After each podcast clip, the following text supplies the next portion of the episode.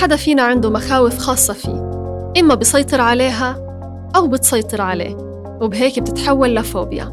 وحكينا بإحدى الحلقات عن فوبيا الإبرة واليوم معنا فوبيا تانية وهي فوبيا أو رهاب الأماكن المغلقة.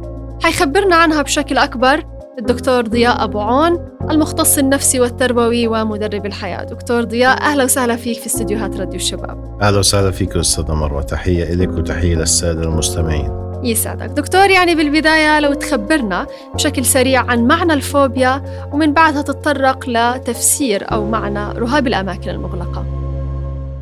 آه، طيب عندنا إحنا اللي هو الرهاب هو شكل من أشكال الخوف. نعم. تمام؟ آه، يظهر كخوف غير منطقي يعني آه، أسبابه غير منطقية من أشياء أو حالات معينة لا تشكل خطرا حقيقيا على الشخص أو أن الخطر قليل جدا يعني لأنه في كثير ناس مثلا بيرتادوا هذه الأماكن وبيرتادوا وبروحوا وكذا وبالتالي هنا الخوف مبالغ فيه آه، حيث يكون الشخص واعيا لكون ردة فعله غير منطقية وهي عبارة عن خوف غير عقلاني من الأماكن الضيقة أو المزدحمة دكتور يعني هالرهاب كيف بيكون شكله؟ أو الأشخاص اللي بيعانوا من الرهاب كيف ممكن نعرفهم؟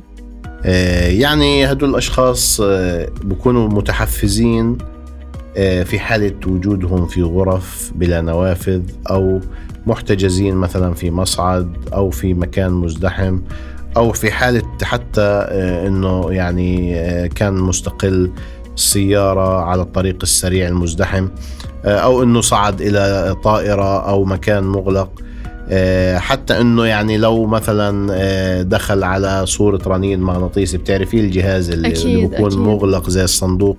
يعني بشعر في حالة من اللي هو الضيق والتوتر والاختناق. يعني بتظهر عليهم بصراحة مجموعة من الأعراض زي التعرق الارتجاف الارتباك الهبات الساخنة الشعور بالخوف الشديد أو الذعر الشعور بالقلق الأنفاس القصيرة.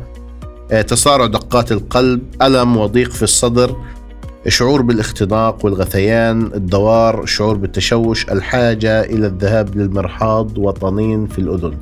هذه كل الأعراض بتظهر على الأشخاص اللي بكون عندهم فوبيا في, في فوبيا الأماكن المغلقة. بمجرد وجودهم في أحد الأماكن المغلقة زي اللي حكينا عنها مثلا غرفة بدون نوافذ أو أسانسير أو مكان مزدحم بالناس أو طريق مغلق.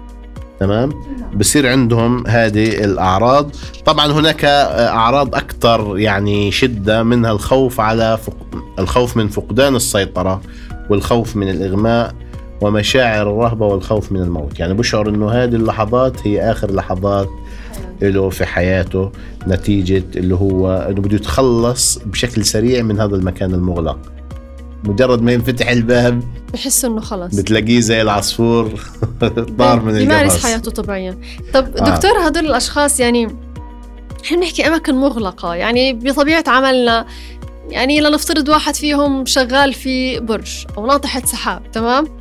مش منطقي أروح أطلع على الدرج للطابق ال 30 وال 40 كيف حياتهم بتكون؟ أو هل في تأثيرات على سير حياتهم الشخصية والعملية؟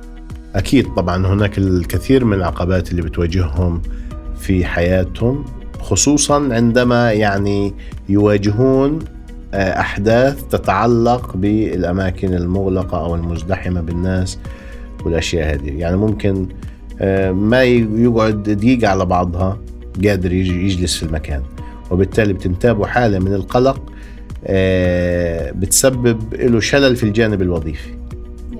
ليش؟ لأنه طول هو قاعد في المكان بتلاقيه بفكر كيف يطلع منه. يعني هذا محور تفكيره بكون مش إنه بدي أشارك إذا أنا في اجتماع عمل أو في قاعه آه، محاضرات للجامعة وما إلى ذلك. آه لا لا هذا هو عبارة عن آه، اضطراب نفسي فوبيا آه وبالتالي هنا يعني في مشكلة. إحنا بنحكي عن مشكلة حقيقية مش يعني آه مشكلة يعني عارضيه أو كذا.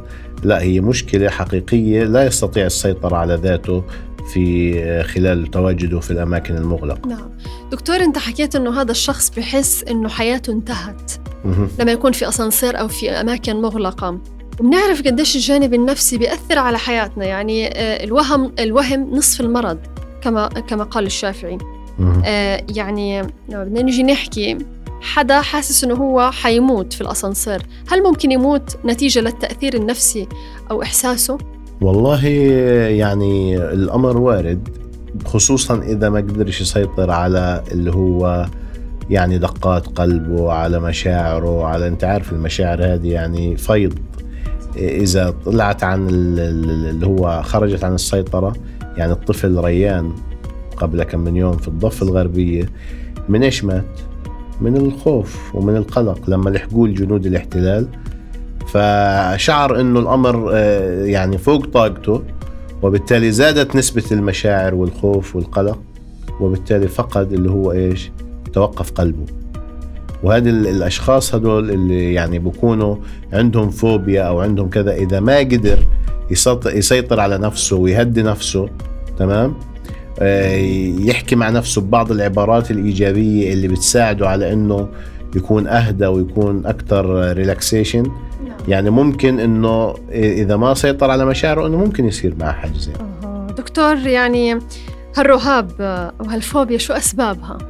آه غالبا يعني هذه ال ال هذا الرهاب رهاب الأماكن المغلقة ينتج عن حدث صادم حدث أثناء الطفولة مع هذا الشخص.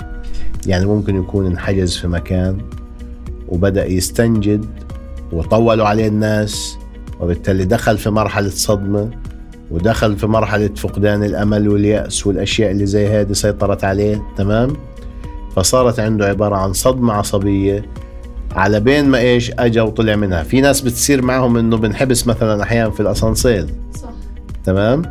وممكن ما يسمعهوش من ساعة ساعتين ثلاثة وبالتالي بتصير في أفكار تقتحم عقله وتقول له أفكار وسواسية ممكن تشعره إنه خلص يعني نهاية العالم وبالتالي يعني بده بصيص أمل ما حدش رادد عليه من برا بعيش ثلاث ساعات أو أربع ساعات صعبة جدا في حياته. هذه ممكن تكون إلها يعني تأثيرات ممكن يكونوا تعرضوا للتخويف أو الإساءة أو آه، عانى أحد الوالدين من آه، هذا الرهاب. يعني بصير كمان أنه ممكن يكون بالوراثة تمام؟ نعم. أو ممكن يكون من خلال اللي هو أفعال الوالدين.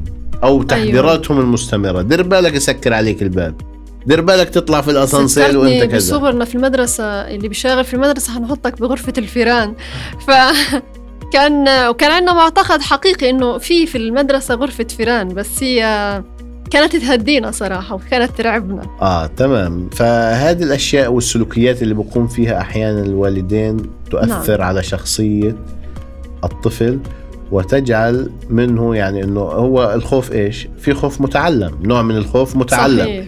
يعني إحنا الطفل الصغير تعال حطه في حضنه بس بخافش منها. مزبوط ولكن لما يشوف الآخرين مثلا بكشه أو كذا بيعرف إنه هذا الإشي خطر. خطر وبالتالي بتعلم. صح. فإحنا الفوبيا الأماكن المغلقة زي هيك. آه، ممكن آه، في بعض الأشخاص صار معهم وسواس من سلوك الأهل. يعني وسواس قهري إنه أمه مثلا بتخليه في الليل يقوم مرتين ثلاثة يتأكد إنه باب السطح فاتح ولا مسكر. روح شوف باب الدار فاتح ولا مسكر. طب هذه كتر الأفعال الوسواسية تؤدي إلى اقتحام الأفكار الوسواسية إلى هذا الشخص. بتصير عادة وبالتالي عنده. بصير عادة بصير عنده اضطراب إذا آه، سيطرت عليه هذه الأفكار. يعني في عنده استعداد وفي عنده تهيئة إنه يصاب بالمرض النفسي نتيجة اللي هو إيش؟ سلوك الأهل والعادات المتوارثة من الأهل. نعم. طيب دكتور كيف ممكن نساعد هالأشخاص المصابة بالرهاب؟ جميل سؤال مهم طبعا. اولا يجب أن يعي الشخص جيدا قبل الإقدام على العلاج بأن خوفه من الأماكن المغلقة أمر غير عقلاني ولا يوجد مبرر منطقي له. ويجب أن يفهم جيدا ما هو العلاج الذي سيقدم له بالرغم من أن خيارات العلاج قد تثير في نفسه القلق والرعب. لأنه إحنا أحيانا ممكن آه، يعني نلجأ لعلاج إنه يتم تعريضه للمواقف التي تسبب له القلق. يعني أنت عشان تواجه عشان تواجه القلق أو تخفف من نسبة القلق لازم تواجهه وتعيشه. وبالتالي هنا آه، يعني مواجهة المخاوف من خلال تعريضه للشيء الذي يخشى منه بشكل تدريجي ممكن يعني ما نبدأ مع إنه مثلا نوديه على المكان المغلق اللي هو بخاف منه بشكل واحدة. مباشر لكن ممكن نورجيه في صورة ثم بعد ذلك نورجيه في آه، مثلا آه، مقطع فيديو ثم بعد ذلك يعني يدخل هو وشخص على المكان المغلق ثم بعد ذلك يخرج الشخص ويبقى هو يعني يحتاج إلى داعم حقيقه ويحتاج. إلى العديد من الجلسات بشكل يعني تدريجي. أيضا العلاج السلوكي المعرفي مفيد جدا مع هؤلاء الأشخاص وطبعا آه، يعني من خلال آه، أن يكون هناك آه، مقابلة كلينيكية تحدث وجها إلى وجه مع معالج مدرب وتخبره عن الأفكار السلبية التي تدفعك للخوف وكيف تتعلم طرقا للتغلب عليها. طبعا بتم في هذه الجلسات إنه آه، يعني أول شيء بعلمه كيف طرق إنه يستجيب إلى أو يتعامل مع هذه المخاوف. آه، استخدام تقنيات الاسترخاء والتصور عند المواجهة. يعني ممكن أخليه يسترخي وفي نفس الوقت يستحضر الصورة الذهنية للموقف اللي بسبب له القلق. نعم. فيكون فيه يعني في استرخاء. وبتوتر شوية بالاسترخاء. حيتوتر ولكن طول هو مسترخي حيكون أكثر, هدوء. فإحنا نعم. بنربط عملية اللي هو الصورة تخيل. الذهنية بالاسترخاء وبنعلمه على الاسترخاء كيف إنه يستخدمه لما يكون في حالة قلق. شديد. أيضا ممكن نخليه يشاهد أشخاص آخرين واجهوا نفس ال- ال- ال- ال- اللي هو المخاوف ويقلد ويقلدهم. تمام؟ تكون بمثابة ممكن- محفز. صحيح. في بعض الأشخاص قد لا يستجيبون للعلاج اللي هو الكلامي أو الجلسات وبالتالي يحتاجون إلى أدوية مهدئات مضادات للاكتئاب. طبعا لازم يوصفها الطبيب المعالج. يعني هي هذه يمكن آه، أكثر أساليب العلاج بشكل شمولي في التعامل مع مثل هؤلاء الأشخاص. نعم دكتور ضياء أبو عون المختص النفسي والتربوي ومدرب الحياة شكرا جزيلا لك.